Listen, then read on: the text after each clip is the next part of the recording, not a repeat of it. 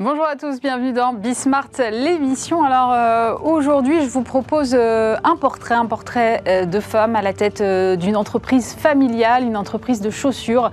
Elle vient d'être récompensée en tant que personnalité de l'année dans le secteur du e-commerce. Il s'agit de la directrice générale associée de Genac qui sera avec nous pour nous parler de retail et de transmission familiale également. On fera un point sur la tech avec l'un des acteurs de l'audio digital et de la façon dont on peut aujourd'hui monétiser ces contenus d'audio digital, que ce soit euh, les podcasts ou d'autres contenus, parce qu'on va voir que c'est aussi un peu plus large que ça.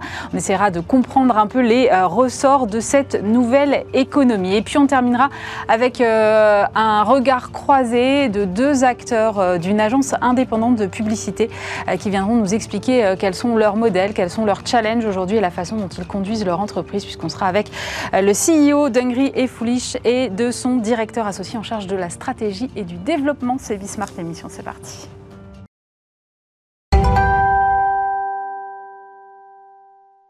Pour commencer cette émission, on va parler euh, retail, e-commerce aussi et chaussures, puisque j'ai le plaisir de recevoir euh, Lisa Nakam. Bonjour. Bonjour. Vous êtes directrice générale associée de la marque Jonac, une maison familiale de chaussures, donc fondée dans les années 60 par votre grand-père, développée ensuite par votre père. Et évidemment, dans les histoires familiales, moi, ce que j'aime bien savoir tout de suite, ma première question, c'est est-ce que vous avez toujours voulu reprendre les rênes ou est-ce que finalement, quelque part, ça vous est imposé, c'est un peu présumé depuis que vous êtes né?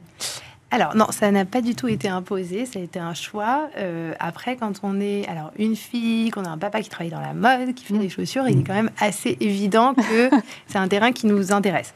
Donc voilà, euh, mon père m'a intégré très tôt. En fait, il m'a fait découvrir euh, assez rapidement bah, les salons, les matières, les usines, etc. Et donc c'est vrai que depuis mes 12-13 ans, je sais que je vais le rejoindre. Euh, et, puis on a commencé en fait euh, tout en bas de l'échelle. On a, on a un peu essayé euh, tous les postes. Donc on est passé par l'entrepôt, on est passé par la vente en magasin, on est passé un peu par tous les postes au siège aussi. Et c'est ce qui a fait que, on va dire qu'on a une assez bonne connaissance de l'entreprise et pas juste de certaines parties. Vous dites on parce que vous parlez pas que de vous Oui, de mon frère et de moi. Exactement, parce qu'on est, on est, euh, on travaille en binôme en fait, enfin en trinôme d'ailleurs, parce que mon père est toujours là et qui continue de faire les collections aujourd'hui. Mmh. Euh, voilà, mais en tout cas, euh, c'était, c'était un choix pour tout le monde et, c'est un choix qu'on continue, enfin, de faire dans notre quotidien. Vous n'avez pas toujours travaillé toutefois pour l'entreprise. Vous avez fait un, un autre parcours avant. C'était là aussi, c'était pour mieux vous préparer? Exactement. En fait, tout au long de mes études et de mes expériences professionnelles, j'avais en tête de rejoindre ensuite l'entreprise et euh, de faire des choses pour ça. Euh, donc j'ai fait euh, mes études donc à Dauphine, j'ai fait un master spécialisé dans la distribution. je suis partie ensuite habiter à New York puis à Londres. J'ai travaillé donc dans la société Interparfum, donc dans, mmh. la, dans, le voilà la beauté, et ensuite dans le groupe Beaumanoir. D'accord. Donc là, pour le coup, très très retail. Et donc ça m'a permis en fait d'aller piocher des expériences sur des domaines divers et variés. Euh, sur, euh, bah, euh, au sein d'Interparfum, c'était beaucoup axé sur le développement international, beaucoup axé sur le marketing. les États-Unis étaient très en avance sur la France, sur des problématiques comme les réseaux sociaux. sur tout ce qui était image, mhm. voilà. Et côté groupe Beaumanoir, on était vraiment là sur des problématiques plus opérationnelles, distribution. Et donc là, même chose, on a, on a eu vraiment la chance de voir euh, enfin, beaucoup de choses au niveau de ce qui se fait euh, sur les magasins. Euh, voilà. Donc ça nous a permis en fait d'emmagasiner beaucoup de choses, de préparer une roadmap pour après. Mhm. on avait aussi en tête les petites choses qu'il allait falloir améliorer avant même d'être venu. Et c'est pour ça qu'on a avancé assez vite dès qu'on a rejoint Jonac. Euh, qu'on a mis en place beaucoup de choses. Et alors, on, en parle souvent avec mon frère. En vrai, euh, nous, ça fait 12 ans qu'on travaille et qu'on met en place des choses. Et dans les faits, y a, souvent, on nous dit, ça fait 4-5 ans que vous avez fait des changements. Et en fait, on n'a pas fait des changements depuis 4-5 ans. On les a fait depuis euh, plus d'une dizaine d'années. Mais le résultat de ces changements, c'est maintenant qu'il se voit. Comment on, apporte des changements dans une entreprise qui est dirigée par son papa? Est-ce que le papa, il dit pas, c'est bon, moi, ça fait 20, 30, 40 ans que je suis là et du coup, euh, tu es bien gentil avec tes solutions, mais ça va 5 minutes euh, Alors évidemment, euh, ça va être le, toute la difficulté, ça va être de trouver l'équilibre entre bah, l'expérience que mmh. lui a et on va dire la, la nouveauté, la modernité que nous on peut apporter. Et donc bah, tout ça, ça va être un travail de longue haleine, de discussion beaucoup. mais sincèrement, alors on a l'avantage d'avoir été trois tout au long, euh, ce qui nous a permis, qui, enfin, qu'il y ait toujours quelqu'un pour trancher dans les décisions. On est toujours deux contre un, donc euh, dans le fond, euh, à la fin, on se range la vie du plus grand nombre. Et c'est ce qui permet aussi de remettre en question quand on n'est pas d'accord avec toi, etc. etc. Mmh. Donc je pense qu'on a trouvé un bon équilibre à ce niveau-là. voilà, et après, on est, on est une famille assez fusionnelle et on parle beaucoup, et ça nous permet aussi de stratégiquement avoir aussi les mêmes envies et donc de les mettre au point euh, plus ou moins des mêmes manières. Vous parliez tout à l'heure d'une roadmap que vous avez mis en place. Euh, quelle est-elle en fait? Euh, Alors, on revient de loin. D'abord, il y a eu énormément de sujets très opérationnels sur des fonctions support telles que la logistique, mm telles que les flux, on avait, euh, on avait, alors, on, avait déjà en tête cette envie d'unification. Euh, donc aujourd'hui, ça paraît évident, mais il y a une dizaine d'années, elle n'était pas aussi évidente. Euh, et, nous, on percevait que à partir du moment où tu as un business, l'objectif c'est de vendre à une cliente, de satisfaire cette cliente, peu importe. qu'elle vienne en magasin, sur le site internet. En fait, le, canal à partir duquel on va targeter la cliente, dans le fond, il importe peu. Mhm. Et, euh, c'est probablement ce qui nous a beaucoup aidé à mettre en place des choses très unifiées à tous les niveaux. C'est-à-dire qu'on a euh, assez rapidement euh, cessé de d'avoir enfin des, organisations un peu en silo et de euh, le digital d'un côté, le magasin de l'autre. Voilà, vous avez compris.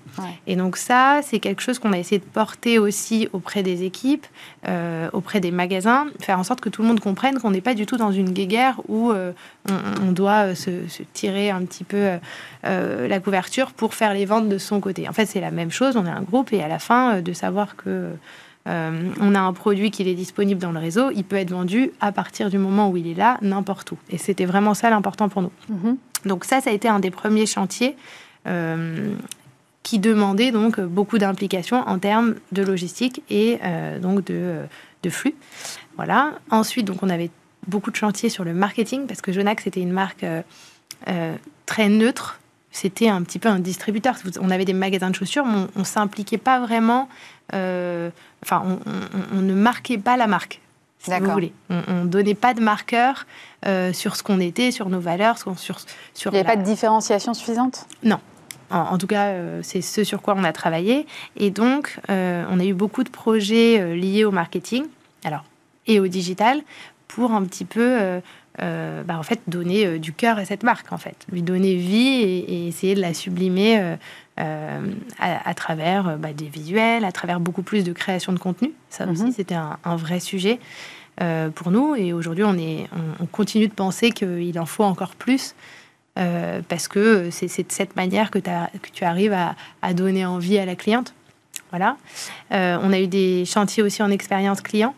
parce que, comme je vous dis, aujourd'hui, le, cœur de tout, c'est les gens, que ce soit les clientes ou que ce soit les gens en interne. Et donc, c'est mm. très important de travailler sur le bien-être, que ce soit en magasin, que ce soit sur le site, euh, aujourd'hui, la femme, elle n'a pas le temps. Euh, on court tous après, euh, enfin voilà, dans une vie un petit peu, on va dire, tendue entre le professionnel, le perso, etc.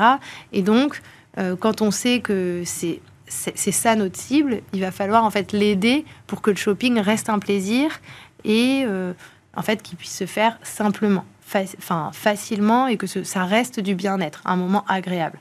Et donc ça, euh, ça va avoir aussi des, des conséquences sur euh, la façon d'acheter, euh, sur les modes de livraison qu'on propose, sur tout ça. Qu'est-ce que ça change aussi en matière de relations clients? Parce que j'ai vu que vous en avez externalisé une partie. Or, dans le discours que vous avez, j'ai le sentiment qu'au contraire, ça devrait être complètement chez vous. Alors, on a, euh, on a, on a gardé, alors, donc, euh, au niveau du, support client, si vous voulez, on a une, euh, une équipe en interne avec une responsable d'expérience client et deux autres personnes qui gèrent, en fait, dans le quotidien, les demandes. Mhm. Mais on a été obligé d'externaliser parce que, étant donné que les volumes augmentent parce que la société va bien, à un moment donné, on ne peut pas avoir assez de réponses. enfin, euh, comme on veut que ce soit des vraies personnes qui répondent. Donc aujourd'hui, on n'utilise pas d'intelligence artificielle, si vous voulez, là-dessus. Ce qui va se passer, c'est que on, reste une, notre cœur de métier, c'est faire de la chaussure, c'est pas avoir un centre d'appel qui répond aux questions. Donc on a été obligé d'externaliser quand mhm. même une partie, mais même chose, en fait, on travaille vraiment en étroite collaboration avec le support client qu'on a choisi, de manière à ce qu'on soit très unifié dans la façon de le faire, qui répondent vraiment de la même manière que nous. S'ils ont un doute sur la réponse à apporter, ils travaillent avec nos équipes pour se poser les questions, etc. Donc voilà, c'est juste qu'à un moment donné, on ne peut pas scaler si on n'a pas un peu d'externe euh, sur des parties comme celle-ci. Vous, vous disiez l'entreprise va, euh, va bien et c'est euh, assez notable dans un secteur du retail qui, on le sait, est quand même pas mal challengé et on voit presque quotidiennement dans la presse en ce moment. quelle est la stratégie qui fait que ça fonctionne? Qu'est-ce que vous avez compris que les autres n'ont peut-être pas compris? Euh, alors, je ne pense pas qu'il y ait des choses qu'on ait euh, compris que d'autres n'ont pas compris. Je pense qu'après, parfois, tu vois des choses, mais tu n'as pas forcément la flexibilité mm. pour les mettre en place. Je pense qu'il y a, il y a un sujet sur lequel mon papa a été très visionnaire, c'est la RSE. C'est-à-dire qu'en fait, naturellement, on est une société qui baigne dedans. C'est-à-dire que mon père a fait des choix stratégiques il y a 30 ans qui étaient de ne pas produire en Asie, qui était de créer un vrai relationnel avec des usines, qui était de euh, travailler que du cuir, que des matières euh, issues d'usines euh, auditées, issues. Enfin, et donc toute cette partie-là qui est aujourd'hui très à la mode dans le discours, chez nous, ça a été intégré il y a très longtemps. Donc, dans le fond, on met en place des choses, etc. Mais c'est une grande facilité parce qu'en fait, aujourd'hui, ces sujets-là deviennent hyper importants. Et donc, tout le monde se bat un petit peu pour rattraper le retard qu'on peut avoir là-dessus. Et nous, bah, en fait, on, est plutôt en avance. Euh, et ça nous permet beaucoup de flexibilité parce que, euh, typiquement, euh, le, modèle, par exemple, en, niveau, au niveau de la production, c'est un modèle en circuit court. Ça veut dire que j'achète de la marchandise pour mes clientes, mais je me couvre sur très peu de temps, puisque je suis capable de rassortir très vite, quasiment à deux semaines. Donc avec un modèle comme celui-ci, on peut faire beaucoup de tests et donc, on est extrêmement flexible, extrêmement, extrêmement réactif. Quand je lance une collection, je ne m'implique pas sur les quantités que je vais acheter. Je vais voir ce qui va se passer au début de la collection et je vais réassortir les bons modèles. Et puis, je vais arrêter les modèles qui fonctionnent moins bien. Et vos fournisseurs, ils sont capables de réagir comme ça euh, aussi vite? Voilà. Et pourquoi mes fournisseurs sont capables de réagir, de réagir comme ça? Parce que ça fait 30 ans qu'on a mis au point ce système de production avec eux. Et donc, si vous voulez, on a, on a cette petite avance-là qui fait qu'aujourd'hui, D'abord, les usines ne travaillent que pour nous. Ah oui, ah bah, ça change euh, effectivement la donne, oui. Et, euh, et, on est capable donc d'apporter de, sur le marché des produits euh, qui sont déjà très proches de la mode, qui sont en général bah, dans la tendance et dans la demande. Et puis surtout, on n'a pas beaucoup de, de, produits qui ne marchent pas, donc on n'a pas beaucoup besoin de déstocker. Donc on n'a pas beaucoup besoin de démarquer. Donc on n'abîme pas la marque non plus parce qu'on ne fait pas partie des marques qui sont, qui sont en solde toute l'année. Mm-hmm. Donc voilà. Donc je pense qu'il n'y a pas il n'y a pas un sujet sur lequel on a été euh, tellement euh, meilleur que d'autres, mais s'il y a un sujet qui nous a permis de faire beaucoup de choses, c'est celui-là. Il nous a permis de passer beaucoup de crises aussi.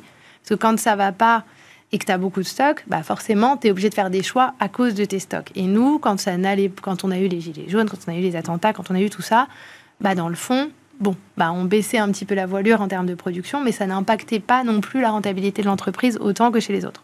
Et ça nous a permis de voilà, tenir la distance. Vous avez euh, été élu euh, hier soir, je crois, euh, personnalité du e-commerce de l'année. Ça veut dire que là aussi, sur le digital, vous avez une stratégie, en tout cas visiblement pertinente. Vous parliez des réseaux sociaux, des choses que vous avez importées des États-Unis?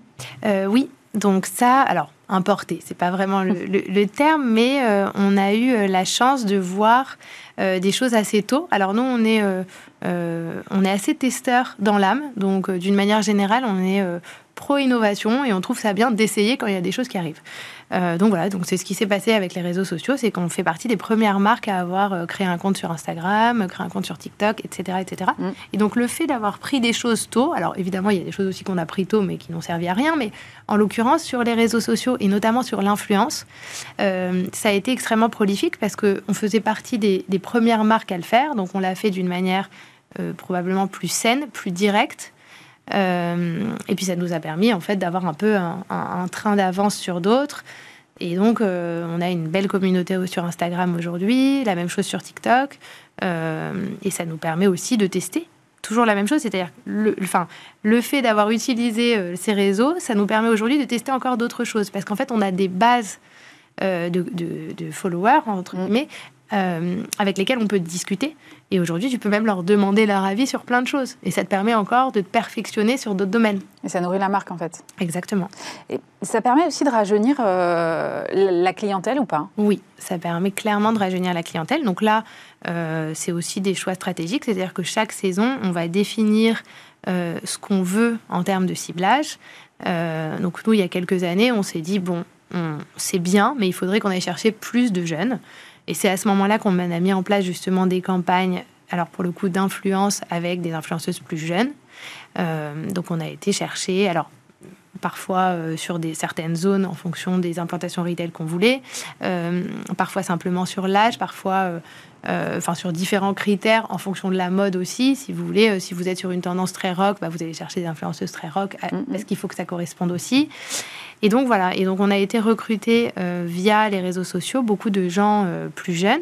Ça nous a euh, bah, donné ce, souffle, on va dire, vers le bas, tout en continuant de travailler notre typologie de clientèle classique. Parce que Jonac, on est une marque très globale, on s'adresse un peu à toutes les femmes. Et l'idée, c'est de recruter une jeune, si vous voulez, à enfin encore au lycée, qui peut commencer à porter nos chaussures, mais qui pourra les porter jusqu'à la fin de sa vie, en fait. On n'a pas de limite d'âge et on a aujourd'hui des clientes en fait qu'on essaye de suivre euh, à travers toutes les étapes euh, d'une vie. Et c'est vraiment l'objectif. Et je pense que si vous voulez, on a tous ces, tous ces sujets un peu d'inclusivité. Pour moi, ils sont extrêmement importants aussi parce que alors moi, je, suis anti-concept persona marketing mmh. d'une manière générale, et je dis souvent qu'en fait, une femme, c'est pas un, on peut pas être cadré par un, un profil. Euh, parce que simplement, on, est toutes à avoir envie de basket à un moment de la journée, de talons hauts à un autre moment de la journée.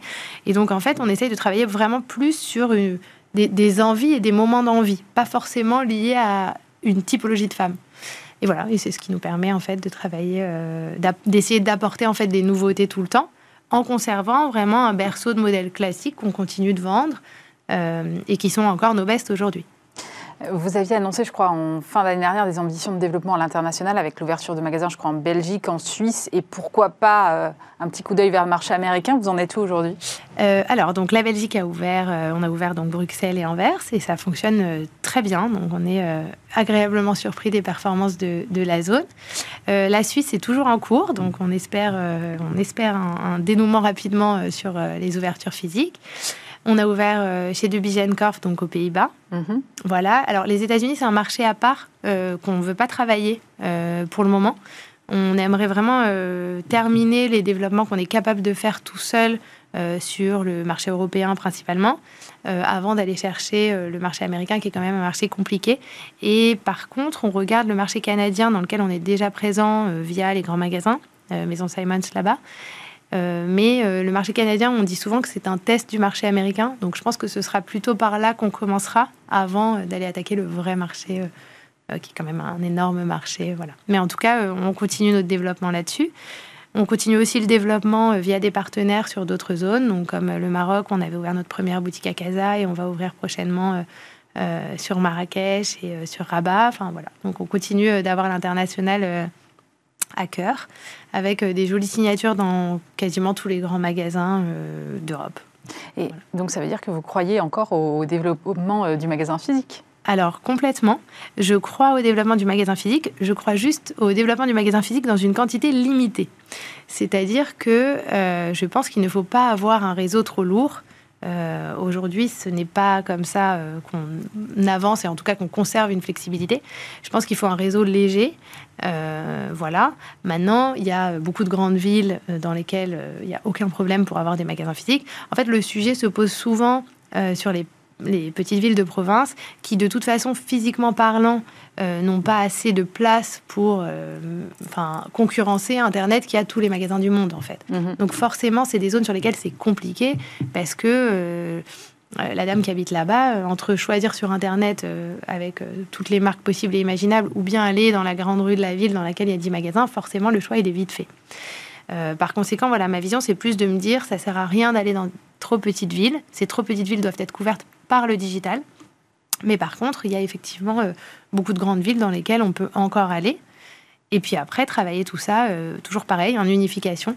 de manière à pouvoir renvoyer une cliente d'un point A à un point B, qu'elle puisse acheter sur Internet, se faire livrer en magasin, acheter en magasin, se faire livrer chez elle parce qu'elle n'a pas envie de prendre de métro, aller dans un grand magasin et renvoyer sa paire euh, enfin sur le site ou enfin voilà tout, toutes ces toutes ces euh, en fait il ne doit pas y avoir de limite en tout cas à euh, ce qu'on peut permettre à la cliente et qui lui simplifierait la vie.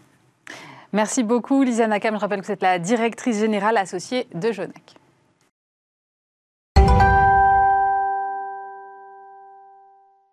On va parler de podcast et plus généralement d'audio digital en compagnie de Arthur Larrey. Bonjour. Bonjour. Vous êtes le cofondateur d'Audion, c'est une adtech spécialisée dans l'audio digital, fondée en 2018, avec pour ambition euh, d'accompagner ce nouvel écosystème sur les aspects technologiques et de monétisation. D'abord, Première question, Arthur, l'audio digital, c'est quoi? C'est ce qu'on appelle plus communément les podcasts ou c'est plus large que ça? Alors c'est une bonne question. C'est vrai que la définition de l'audio digital, c'est en effet un peu plus large que le podcast. Euh, l'audio digital, c'est simplement un contenu audio qui va être consommé au travers d'un device connecté à Internet. Donc ça va en effet pouvoir être des podcasts, principalement sur le téléphone, euh, mais ça peut aussi être de la radio écoutée en live sur une tablette. Ça peut être également une playlist de musique écoutée sur un smart speaker, donc une enceinte connectée. C'est vraiment l'ensemble de ces formats écoutés en digital. D'accord. Alors quelle est la consommation aujourd'hui des Français de l'audio? Est-ce que, j'imagine bien qu'il y a des mesures. Et, comment elle se répartit Est-ce que c'est parce que évidemment on ne peut pas comparer la musique avec euh, avec le podcast ou la radio. Ce sont des choses qui sont quand même extrêmement différentes. Alors concernant les Français, on a aujourd'hui euh, un taux de pénétration sur l'audio, que ce soit la radio ou l'audio digital, qui est extrêmement fort. Euh, je crois que de mémoire, on est un peu plus de 95% des Français qui sont euh, des auditeurs tous les mois de contexte audio. À l'intérieur de ces 95%, on a plus de la moitié qui consomment de l'audio en digital. Et en effet, à l'intérieur de cette consommation digitale, il y a des comportements de consommation qui sont très différents entre des plateformes de streaming mm. qu'on connaît tous. on va aussi avoir des podcasts. Et dans le podcast, on a des replays de radio, on a des podcasts dits natifs. Euh, donc tout ça, ça crée beaucoup, beaucoup de, euh, formats très différents euh, et, potentiellement aussi beaucoup de technologies derrière pour pouvoir bah, faire tourner en fait cet écosystème. Et c'est aussi nous un de nos enjeux, c'est d'être capable de prendre le, point de chaque format à ses spécificités et comment on est capable de l'adresser au mieux. Et c'est pour ça que notre approche, elle est vraiment globale audio-digital, même si à l'intérieur, il y a évidemment des spécificités. On va se pencher plus précisément sur le podcast, parce que je crois savoir que le mois dernier, vous étiez euh, au London Podcast Show, et ça, ça m'intéresse de savoir un peu quelles sont les tendances qui se dessinent. D'abord, euh, la grande question que tout le monde se pose, c'est quand même où est-ce qu'on en est de la monétisation de ces podcasts aujourd'hui? Parce que c'est bien beau de créer une économie avec beaucoup de contenu disponible, mais à un moment, il faut que ce soit rentable. C'est en effet un bon point pour euh, le podcast show. Donc c'était la deuxième édition qui se tenait à Londres euh, il y a quelques jours de cela. Euh, déjà le point très positif, c'est que on a eu un podcast show qui était extrêmement massif au niveau des, des, sociétés qui étaient présentes sur place avec des stands, avec beaucoup de conférences autour du format du podcast. et puis également au niveau des visiteurs, je crois que de mémoire il y avait 10 000 personnes qui étaient présentes sur place, plus de 40 nationalités représentées. Donc l'écosystème se porte bien, est très dynamique. et ça c'est quand même un signal fort sur un marché notamment publicitaire qui est un petit peu challengé par rapport au contexte économique que l'on connaît. Euh, concernant la monétisation, euh, c'est vrai qu'on y voit un peu plus clair depuis maintenant quelques mois. le podcast notamment s'est pas mal cherché sur le modèle économique et en plus a subi aussi une, une, injection de valeur un petit peu artificielle de la part des grosses plateformes, notamment Spotify, qui a beaucoup investi sur le format euh, et qui a un petit peu euh, bah voilà, caché euh, les vrais sujets de monétisation sur le format. Donc aujourd'hui, ce qui est très clair, c'est que la publicité c'est, est de très loin le premier levier de rémunération des podcasteurs. Mmh. et la publicité peut prendre plusieurs formes d'ailleurs, mais ça reste quand même le, premier, le premier levier de rémunération. Et ensuite, il y a d'autres modèles qui commencent à émerger, qui sont pas encore tout à fait calés, où il n'y a pas encore de vrai gros succès qui a, qui, a, eu lieu, mais, mais qui sont en train d'arriver comme par exemple le podcast payant, euh, qui est maintenant nativement intégré dans des plateformes comme Apple Podcast ou Spotify. Euh, et puis euh, d'autres modèles plutôt de production en marque blanche pour des plateformes, des studios, etc., mais qui restent plutôt marginales. La publicité reste vraiment le sujet clé. Et à partir de ce moment-là, quels sont les outils qu'on met à disposition? C'est ça aussi la question à laquelle les podcasteurs ont essayé de répondre en venant au podcast à Londres. Oui, justement, euh, sur, sur, la partie euh, publicité, on, a beaucoup vu le sponsoring et c'était quand même assez en tout cas au début, ça commence à être un peu différent, je crois. Euh, c'était quand même beaucoup dans la voix du podcasteur qui disait Et au fait, je vous parle de la cuisine machin qui sponsorise ce podcast et qui est génial. Mm. Et on est toujours. et c'était un peu quand même parfois un peu artisanal. Euh, est-ce que c'est toujours le cas aujourd'hui ou ce sponsoring euh, un peu intégré perd, euh, du terrain? Nous, notre vision, c'est que, et je pense que beaucoup de podcasteurs commencent à partager euh, cela également, c'est que le, en fait, le podcast, c'est un produit euh, à l'intérieur duquel on va retrouver différents formats publicitaires. Donc, le, sponsor, le sponsoring, en effet, est assez artisanal, très manuel dans son approche, mm. euh, et donc forcément, ne peut pas être passé à l'échelle. On ne peut pas faire du sponsoring automatisé, etc.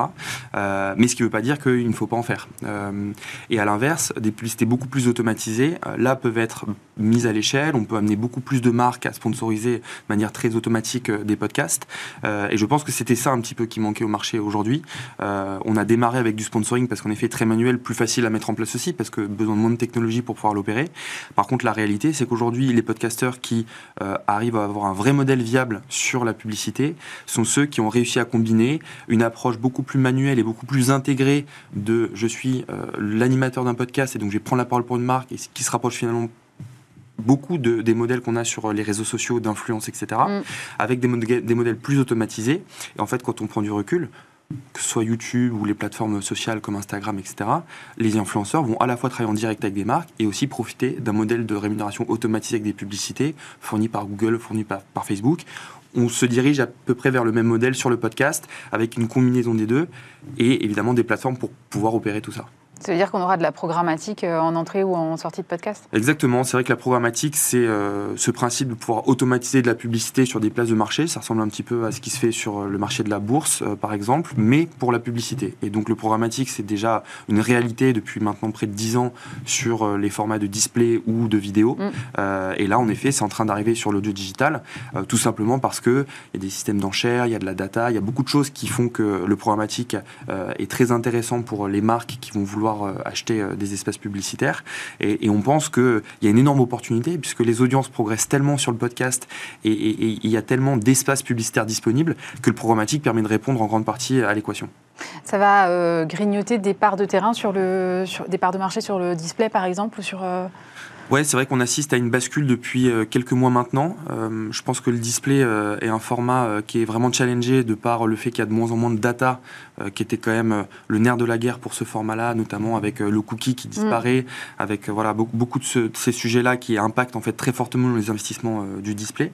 et donc forcément, quand on, décide de, de, moins investir ce format-là, on va plutôt essayer d'aller chercher bah, les nouveaux formats, les nouvelles plateformes et le podcast avec les taux de croissance qu'on constate au niveau des audiences, qui est quand même le prérequis euh, premier pour une marque pour pouvoir investir euh, des budgets publicitaires. Mm. Euh, et aujourd'hui, clairement, une oasis dans un, dans un écosystème digital qui est très, très challengé. Oui, justement, vous parlez des audiences. Est-ce qu'il y a un seuil minimum pour monétiser un podcast? Alors. Il faut faire ses preuves d'abord avant de monétiser, j'imagine. Voilà. Techniquement, non. Après, il y a une réalité aussi économique. C'est euh, à la fois pour la marque euh, et pour l'intermédiaire technologique qui va vouloir opérer la campagne. Euh, il faut qu'il y ait quand même un minimum viable pour pouvoir opérer, opérer tout ça.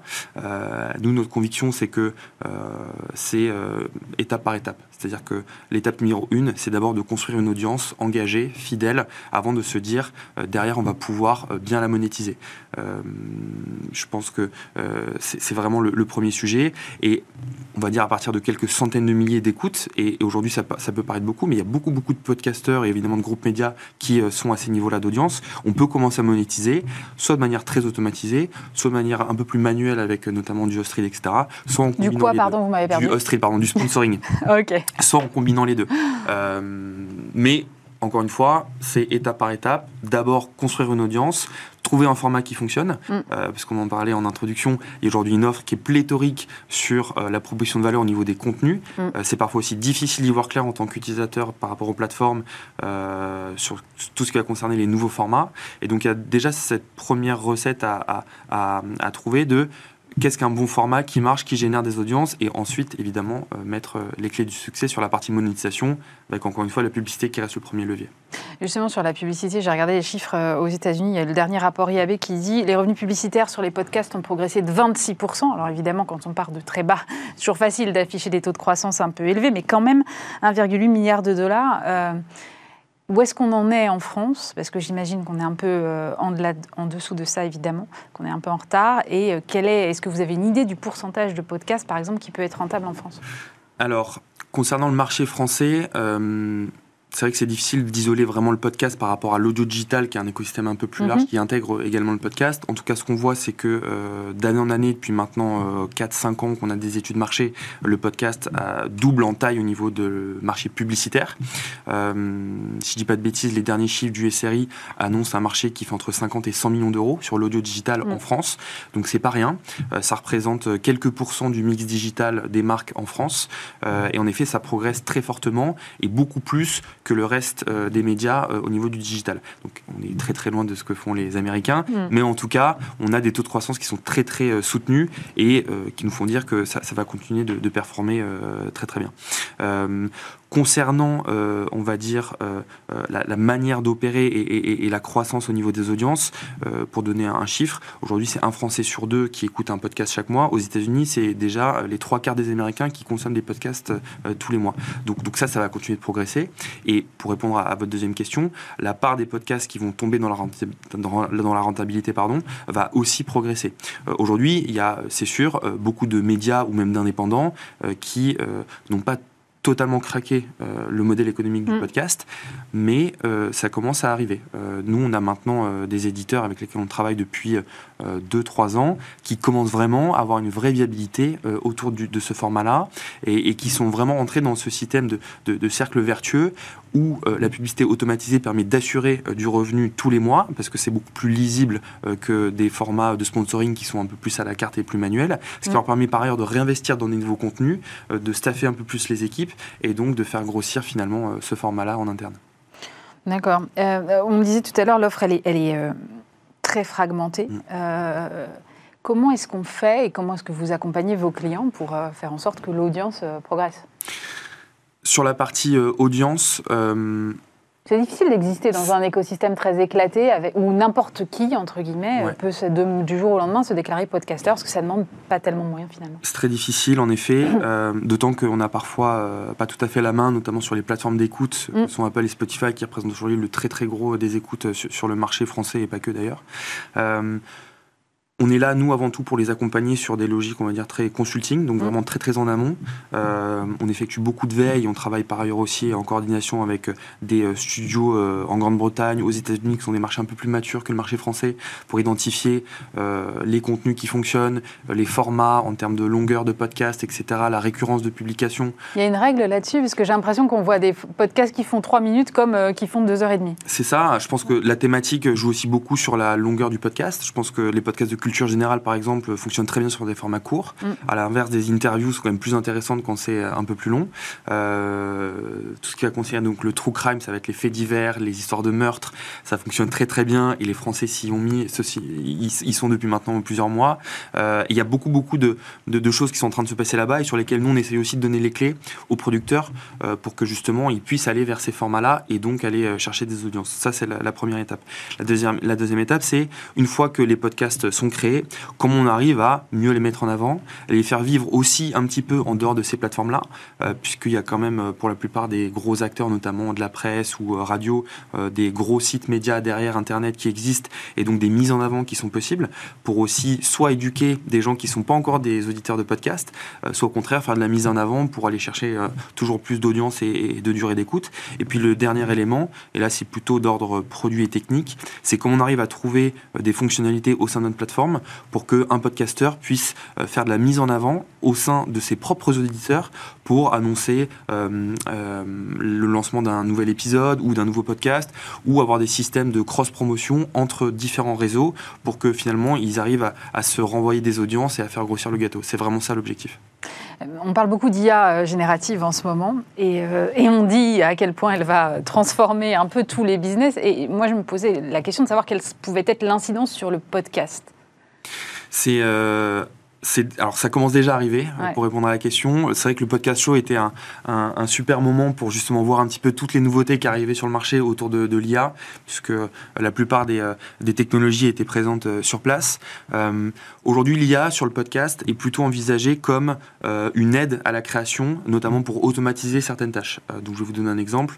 Quand on va créer un podcast, il faut la plupart du temps rédiger les notes de l'épisode pour présenter l'invité ou la thématique, etc. Ça, l'IA peut euh, très bien le faire et probablement mieux que des humains avec beaucoup plus d'automatisation et de récurrence. Euh, ça va aussi être par exemple sur euh, la création de jaquettes de podcasts, ce, genre de choses qui sont déjà en fait une réalité sur pas mal d'autres industries qui arrivent vraiment comme une aide pour la création. ensuite, on a des initiatives qui sont un peu plus jusqu'au boutiste et là qui viennent toucher au contenu audio en tant que tel. Aujourd'hui, ça reste quand même très balbutiant. Ce que vous voulez dire, c'est, euh, si, je suis, si, je décrypte, que ce, que vous, ce que vous ne dites pas, c'est que l'IA pourrait elle-même faire un podcast. Ouais, alors il y a déjà eu des initiatives euh, plutôt sur des, podcasts en anglais qui sont 100% générés par des voix euh, de synthèse. Euh, il y en a notamment un où c'est un podcast avec, je crois que c'était Elon Musk avec Steve Jobs, où en fait on récupère des, des, discours ou des vidéos de l'époque, on intègre toute la voix d'une personnalité et derrière on est capable de lui faire dire un petit peu ce qu'on veut. Donc ce qui, ce qui pose des questions éthiques. Voilà, donc c'est encore un autre sujet, mais en tout cas ça peut devenir une réalité assez rapidement. Euh, après, voilà, il y aura des sujets de euh, qui a les droits, de quoi, les questions éthiques, etc. etc. Mm.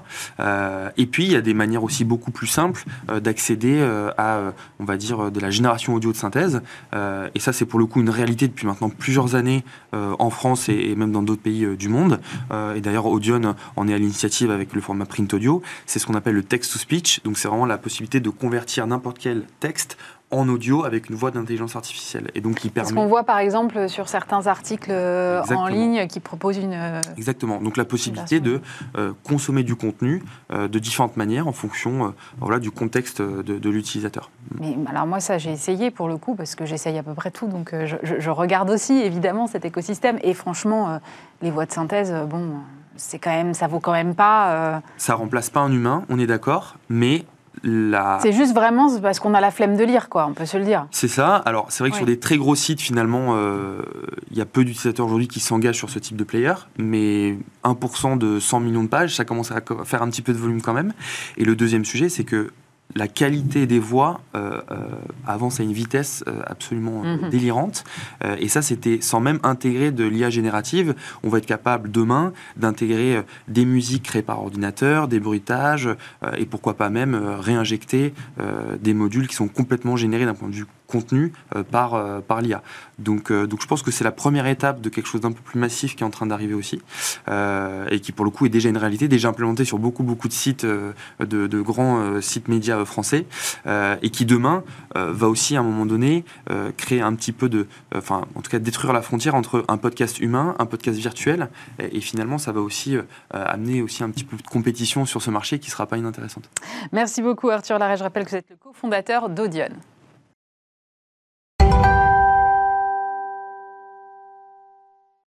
On va continuer à parler euh, finalement publicité, mais avec un autre prisme, celui de la création notamment, puisque je reçois sur ce plateau euh, Mathieu Reynards. Bonjour. Bonjour Aurélie. Vous êtes CEO d'Hungry et Foolish chez Enguerrand Barreau. Bonjour. Bonjour. Directeur associé euh, en charge de la stratégie et du développement de la même agence, Hungry et Foolish, agence de publicité, social media, influence, branding indépendante, agence créative globale. Donc, alors que récemment, en tout cas, j'ai plutôt eu des agences indépendante, mais un peu spécialisée sur certains segments, euh, soit euh, publicité, soit social, soit branding. Euh, du coup, cette approche globale, c'est un choix vraiment stratégique assumé, Mathieu? Ah oui, on ne l'a pas subi. en fait, l'enjeu, c'est de rester très très fort sur les expertises et de se dire, bon, on veut être fort en publicité, fort en social media, en influence, en achat média digital, en branding, et en même temps de réussir à faire vivre l'ensemble des expertises ensemble. Je l'ai dit deux fois. Euh, mais euh, oui, effectivement, il y a de plus en plus de clients qui viennent nous demander euh, des accompagner en publicité, de faire vivre l'ensemble de l'écosystème sur les plateformes social médias, d'y intégrer de l'influence. Il y a une vraie logique et créative et performance à faire vivre les, expertises ensemble. Mais ça ne doit pas être facile d'être bon sur tous les segments Non, c'est un véritable enjeu, effectivement, mais, euh, mais euh, c'est quelque chose qu'on s'autorise, entre guillemets, d'un point de vue aussi entrepreneurial. C'est cette volonté, justement, bah, de tester ces, nouvelles, euh, ces nouveaux métiers, en fait. Et, et ça, c'est aussi une liberté qu'on peut s'autoriser parce que, bah, justement, on est indépendant. Et on a bah, cette opportunité de dire, bah, tiens, on va se tester, on se lance. Et c'est vrai qu'aussi, et Mathieu le disait, on a aussi euh, euh, des besoins qui viennent de la part de nos clients, qu'on essaie de combler, auxquels on essaie, de répondre. Et on se structure dans ce sens-là en disant, voilà, on sent qu'il y a une opportunité, on va essayer de la saisir en se donnant les chances justement de bien réussir. Et jusqu'à présent, effectivement, sur la enfin, sachant qu'historiquement, on était plutôt pub et social, euh, récemment, que ce soit sur l'achat média digital, l'influence ou le branding, on a, on a plutôt bien réussi le pari à l'heure actuelle. Ça veut dire que vous avez des nouvelles attentes de vos clients. Quelles sont-elles aujourd'hui, Mathieu, par exemple? Qu'est-ce qu'ils viennent chercher chez vous sur quoi ils vous interrogent Alors, La première chose qu'ils viennent chercher à l'agence, c'est la créativité, quel que soit le média utilisé. Et, euh, et, ensuite, c'est vraiment la convergence des métiers. C'est de se dire aujourd'hui, le social media ne vit pas seul. Euh, il faut forcément lui imbriquer de l'influence. Et en même temps, quand on vient avec une idée créative euh, et un message, un endossement d'influenceur, il faut lui associer la médiatisation pour être sûr de lui donner la portée qu'elle mérite. Et donc la combinaison des trois au sein de la même agence permet d'avoir une, une cohérence, une pertinence et de suivre jusqu'à l'efficacité. Donc euh, mhm. c'est vrai que c'est rassurant pour des clients de se dire tiens, ils me proposent une idée euh, et derrière ils sont capables de l'implémenter et d'aller jusqu'à bah, au chiffre d'affaires généré sur certaines opérations. Enguerrand, vous, vous, insistiez sur le côté indépendant de, mhm. de l'agence et, euh, et j'ai le sentiment qu'il y a de plus en plus d'agences indépendantes qui arrivent à se singulariser aujourd'hui par rapport à des gros mastodontes qu'on connaît tous, euh, ce qui n'était pas forcément le cas il y a 10-15 euh, ans. Euh, qu'est-ce qui fait que l'indépendance, c'est une force aujourd'hui? Bah, Très bonne question. Bah, l'indépendance, c'est une force parce qu'effectivement, déjà, Aujourd'hui, j'ai la sensation qu'en étant indépendant, on gagne aussi euh, une liberté de choix. C'est-à-dire qu'on a le choix de, euh, enfin, on se laisse le choix de choisir déjà d'un de nos clients, mais aussi de nos partenaires. Non, alors ça, alors ça, on s'arrête. on s'arrête. Vous choisissez vraiment vos clients. Vous dites, euh, toi, non, je travaillerai pas avec toi. Bah, c'est une réalité aujourd'hui. En tout cas, je suis bien placé pour le dire puisque je gère justement toute la partie new business. Mais c'est vrai qu'aujourd'hui, si on se sent pas en affinité, et surtout si on se sent pas les plus légitimes on n'ira pas en fait essayer de forcer les choses et en tout cas on n'ira pas se laisser tenter par peut-être un budget élevé qui peut être tentant entre, guillemets. On ira vraiment chercher d'un euh, bah, une affinité, le fait d'être fier et content de ce qu'on pourrait produire et surtout de comment est-ce que créativement on sent déjà qu'on a effectivement une forme d'appétence. Donc ça, c'est, en tout cas, c'est comme ça qu'on se donne aujourd'hui euh, une grille de lecture qui nous semble la plus juste qui soit pour donner de la motivation aux équipes mm. et faire en sorte bah, qu'on ait un peu tous la banane le matin en venant à l'agence. Et derrière, j'entends qu'il y a une vraie euh, culture d'entreprise et que ça se traduit dans la façon dont vous managez vos équipes. Mathieu, c'est le cas? En tout cas, on essaye. Ouais. Bah, c'est vrai qu'on bosse ensemble tous les jours. On a une vraie, euh, un vrai esprit de famille ouverte, parce qu'on n'hésite pas à intégrer de nouveaux talents et, de nouveaux partenaires régulièrement. Mais, euh, mais ouais, il y, a un vrai sentiment qu'on essaie de travailler d'équilibre, d'équité. De... Mmh. Je, je, donnais l'exemple récemment, mais c'est vrai qu'on a une agence qui est totalement ouverte, personne n'a de bureau. Euh, ni Enguerrand, ni moi. En fait, on se retrouve le matin et on peut euh, travailler à côté d'un alternant en formation qui est arrivé la semaine d'avant. Euh, et, c'est génial. Et pour nous, pour rester connectés à tout ce qui se passe dans l'agence, et pour les collaborateurs, de se dire, il y a, bah, il y a, c'est 100% transparent et, et, on peut apprendre davantage et plus rapidement. Mmh. Dans, ce, dans, cet écosystème-là, comment est-ce que vous arrivez à rester créatif? C'est-à-dire, euh, si vous changez tout le temps de place, si vous n'êtes jamais vraiment avec les mêmes, ça, ça enrichit la créativité aujourd'hui ou ça peut être un frein parce que finalement, vous n'avez pas de moment où vous êtes un peu euh, dans votre bulle de créativité alors, il y, a, deux choses. on a testé le 100% flex office partout et effectivement, on s'y retrouvait pas trop. Donc, après, on a créé des quartiers où il y a le quartier des créatifs, le quartier des planeurs, le quartier des commerciaux, euh, l'admin. Et, et, en fait, on garde du coup cette énergie collective euh, et, on garde le flex office. Donc on a, trouvé le juste milieu et pour l'instant ça fonctionne excellemment bien. Et, euh, ensuite il y, a, quand même des espaces fermés, il y a des salles de, réunion, il y, a des, il box, mais c'est juste que c'est pas les, bureaux dans lesquels on s'installe.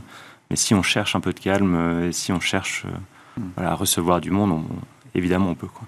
Et pour compléter ce que dit Mathieu, c'est vrai que c'est pas parce qu'on est dans cette notion de collectif qu'on n'a pas aussi des missions bien définies. Et c'est vrai qu'aujourd'hui, euh, bah, au même titre que justement on a essayé de créer un collectif au niveau de la direction, euh, on essaie justement de créer bah, une direction collégiale où on est bah, chacun investi d'une mission, ce qui ne nous empêche pas d'en discuter ouvertement ensemble euh, et de challenger un petit peu les, directions de chacun. Mais en tout cas, on a chacun notre, spectre et, on sait, en- entre guillemets, ce qu'on doit apporter à l'agence au quotidien. J'ai lu aussi que vous aviez une grosse culture de test and learn continu. Euh, ça, c'est effectivement un mode euh, très itératif qui- qu'on voit se développer, mais sur le long terme, est-ce que c'est pas fatigant pour les équipes, ces espèces de stop and go permanents? Je pense pas que ça le soit. Euh, déjà d'un parce que c'est euh, pleinement intégré en tout cas dans les, dans les talents qu'on reçoit, enfin, qu'on accueille au, au fur et à mesure. Parce que c'est intimement lié pour moi au fonctionnement même du digital. Euh, c'est vrai que l'AB testing, c'est un truc Mm. de base du digital. On se dit, bah, on voit, on a euh, deux intentions par exemple pour un contenu, on poste les deux et on voit celui qui performe le plus. Donc je pense que c'est aujourd'hui pleinement, presque inconsciemment intégré dans le modèle. Donc je pense pas que ça soit quelque chose d'éprouvant, d'éreintant ou qui euh, euh, floute un petit peu les repères pour les, pour les équipes. Et au contraire, je pense que du coup, ça ouvre encore plus la créativité. Parce que ça se dit, bah tiens, on a quelque chose de bien, mais peut-être qu'on peut faire encore mieux. Et du coup, on est sans cesse dans une recherche un petit peu de, bah, voilà, de- d'excellence. Et, euh, et ça, c'est plutôt, je pense en tout cas, euh, enfin, plutôt porteur, cette émulation au quotidien. Vous parlez beaucoup de, votre agence qui grossit, j'entends. euh, voilà, on intègre des talents régulièrement. On a beaucoup dit que voilà, ces secteurs de la communication et de la publicité étaient plus tellement attractifs pour la jeune génération. Vous n'êtes pas confronté à ce problème? Si, je pense que comme tout le monde, on a, on a, euh, on a pas mal de postes ouverts. on cherche toujours. On n'a pas trop de problème de rétention des talents. Mais après, il y a une pénurie sur le marché. Et je pense que ce qui s'est passé pendant le Covid, le fait d'avoir peut-être moins de, moins de dynamique, moins de formation au global sur le marché, fait que sur les postes de 3-4 ans d'expérience, euh, c'est un peu plus compliqué de trouver des, des profils. Euh, après, on va pas se plaindre d'avoir besoin de recruter des profils. C'est juste qu'on est dans une logique différente. Je pense aujourd'hui, on entre dans une logique véritablement de formation. Euh, et on appuie encore plus le, fait de, former et de faire grandir les équipes en interne. Donc, euh, donc c'est en plus génial pour la culture d'entreprise et pour la dynamique collective. Mais, mais, on n'a plus le choix aujourd'hui. On- Sinon, on se, on se bataille sur toutes les agences publicitaires et digitales pour aller recruter les talents chez les uns chez les autres, ce qui ne ce qui sert pas à grand-chose vu qu'il y a une pénurie, je pense, euh, globale sur le marché. Mais ça vient aussi du fait que vous, vous êtes un peu tombé dans la pub par hasard et que vous êtes formé un peu euh, au fur et à mesure de la construction d'entreprise? Le, le fait qu'il y ait une pénurie sur le marché? Non, le fait que vous, que vous choisissiez de former les talents en interne. Euh, oui, je pense en tout cas, c'est pas vous quelque n'êtes pas fermé, disons, à cette Ça, idée parce que euh, vous avez un parcours aussi qui fait que. Bah, C'est vrai qu'on a. J'ai créé l'agence avec un associé en 2006 avec qui on travaille toujours. On n'avait jamais bossé dans aucune autre agence. Donc en fait, on a appris euh, au fil des années et je pense que j'ai appris au fil des gens qu'on a rencontrés, embauchés. Mm. Euh, et, et on fait en sorte d'embaucher des gens qui sont capables de nous apprendre des choses. Et, et, euh, et ça, ça nous plaît et ça nous plaît de le partager aussi avec, euh, avec le reste des équipes. Pour revenir sur la question de l'attractivité du secteur, on a beaucoup euh, tapé sur la publicité sur, euh, dis- disons, les deux, trois dernières années, là, euh, au motif qu'elle serait euh, incitatrice à la surconsommation et que, en gros, euh, beaucoup de choses étaient de sa faute. Aujourd'hui, comment est-ce que vous appréhendez cette question? Est-ce que vous avez l'impression que les choses se tassent un peu et que, voilà, on revient sur des choses peut-être un peu plus modérées en termes de discours? Pas forcément. Euh, en tout cas, nous, c'est des, des considérations qu'on garde en tête au quotidien. Déjà, d'un, par la nature de nos clients. C'est vrai qu'on a la chance d'accompagner depuis maintenant 7 ans une marque comme Biocop, dont le modèle même d'entreprise est extrêmement, justement, euh, ouvert et très consciencieux vis-à-vis de ces problématiques-là.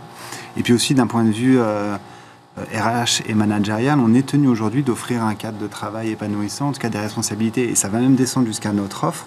Euh, puisqu'aujourd'hui, de plus en plus, on a des annonceurs qui nous demandent de produire de manière éco-responsable, de favoriser des productions locales. Mhm. Donc c'est vrai que bah, petit à petit, on intègre aussi ça de manière naturelle dans le modèle. Donc finalement, on s'adapte aussi euh, à, à l'ère du temps. Et c'est, je pense, aussi une bonne chose de savoir vivre avec son époque et, et de ne pas prendre ça comme des contraintes, mais plutôt comme bah, voilà, quelque chose qui fait partie des, des paramètres globaux et, euh, et on avance avec ça. On disait, vous êtes une agence globale, donc vous intervenez sur un champ qui est très large. Quelles sont les tendances que vous voyez se dessiner et qui sont en train de monter?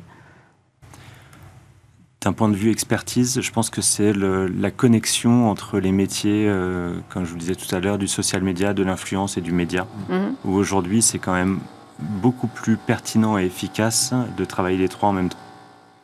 Euh, et ensuite, pour la cohérence globale des prises de parole de- des marques, c'est vrai que le fait de, travailler la publicité et, euh, et le social media conjointement, ça, euh, bah, permet d'avoir un territoire qui, va nourrir euh, la télé, Facebook, TikTok, avec la même ligne éditoriale. Et ça, c'est une force. aussi. On parlait avec mon invité précédent de, de podcast et d'audio digital. C'est euh, aussi euh, une tendance que vous voyez euh, du côté des marques, cette volonté d'aller chercher de nouveaux relais sur, sur l'audio digital Bien sûr, bien sûr. Et puis au-delà même du podcast, c'est quelque chose aujourd'hui qu'on intègre de plus en plus parce que finalement on pensait la radio être morte, finalement un, un média du XXe siècle. Et en fait, on se rend compte qu'il bah, y a une vraie appétence pour l'audio et surtout il y a une immersivité dans le contenu qui est hyper intéressante en tout cas dès lors qu'on veut bah, dérouler un message publicitaire qui requiert un petit peu d'attention. Donc non, bien sûr, le digital euh, enfin pardon, l'audio digital est aujourd'hui quelque chose qu'on considère énormément dans les écosystèmes qu'on monte pour nos clients. On a beaucoup parlé de, création et de créativité, mais on n'a pas parlé d'exemples euh, concrets. Alors, euh, votre, votre campagne ou votre activation dont vous seriez la plus fière Euh, là, ouais, non, il y en a plein, il y a plein. Je pense qu'une des, une des campagnes dont on est le plus fier, c'est ce qu'on a fait pour BNP Paribas pendant la période du Covid où tous les cinémas étaient fermés, les petits commerçants souffraient. Et en fait, on a été euh, faire une campagne de pub pour les petits commerçants qu'on a affiché euh, sur les devantures de cinéma alors qu'il n'y avait plus de films euh, à l'affiche. C'était une campagne qui s'appelait En haut de l'affiche. On a fait ça dans, pour 50 commerçants dans cette ville en France.